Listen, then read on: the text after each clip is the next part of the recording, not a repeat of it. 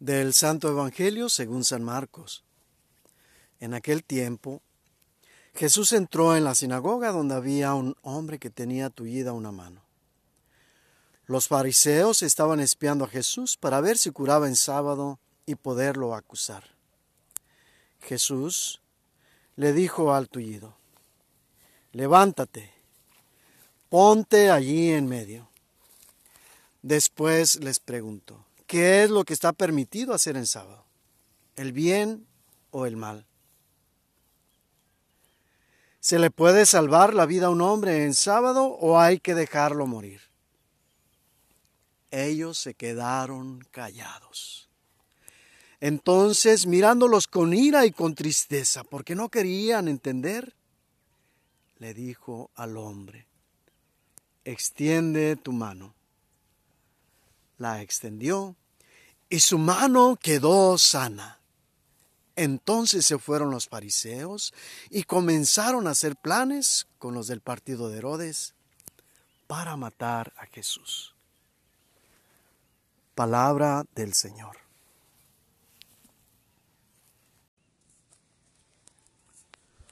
Hoy tenemos la continuación de el pasaje de ayer en donde Jesús profundiza más en la importancia de la persona por encima de la ley. La ley, un instrumento para salvaguardar la integridad y la buena relación con los demás, sobre todo el amor que debemos a ellos.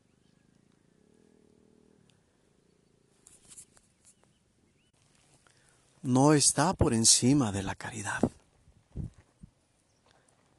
En sábado hay la necesidad de manifestar este amor en su plenitud a un hombre. Un hombre cuya vida no es plena porque es menguada por el sufrimiento de la enfermedad, por el sentimiento de sentirse en pecado, por ser señalado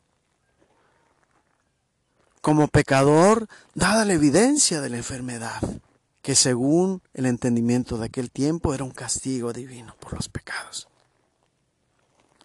Imaginemos la situación psicológica de este personaje, la situación de dificultad en medio del tejido de la trama social, la enfermedad más allá del cuerpo en la relación con los demás, siendo mirado con desprecio, siendo mirado por encima del hombro, siendo mirado como inferior. Tantas veces, seguramente como basura. Hoy Jesús tiene enfrente de él todo esto.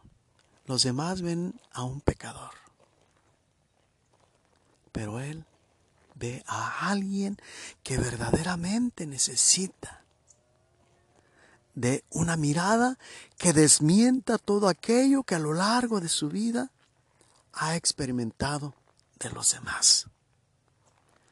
Jesús, cuya misión es venir a dar plenitud a las cosas y hacer resurgir de entre los escombros el verdadero poder del amor. Así, frente a Él, hay un obstáculo. El sábado. Guardar las apariencias. Manifestar la rectitud a través del cumplimiento de la ley. No es extraño, pues, el diálogo que tuvo con todos aquellos que estaban presenciando este hecho a la expectativa de lo que iba a ser Jesús. Husmeando entre las palabras, gestos y miradas, ¿qué más podían encontrar de este hombre, no visto como revolucionario, sino más bien como revoltoso? Como aquel que viene a traer desorden donde ya hay orden muy contrario este pensamiento al de Jesús. ¿Qué hubieras hecho tú, hermano, si hubieras sabido todo esto? ¿Hacia dónde te inclinarías? ¿Hacia ser aceptado? ¿Quedar bien con los demás? ¿A vivir la empatía con los hombres? para que se sintieran apoyados, para que no se sintieran frustrados, sino sintieran que su vida, su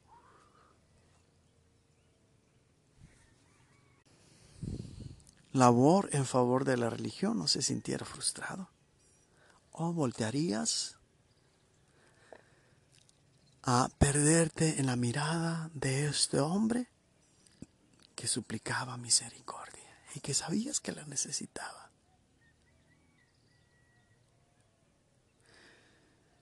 En estos casos, lo más sabio es inclinarse por la justicia.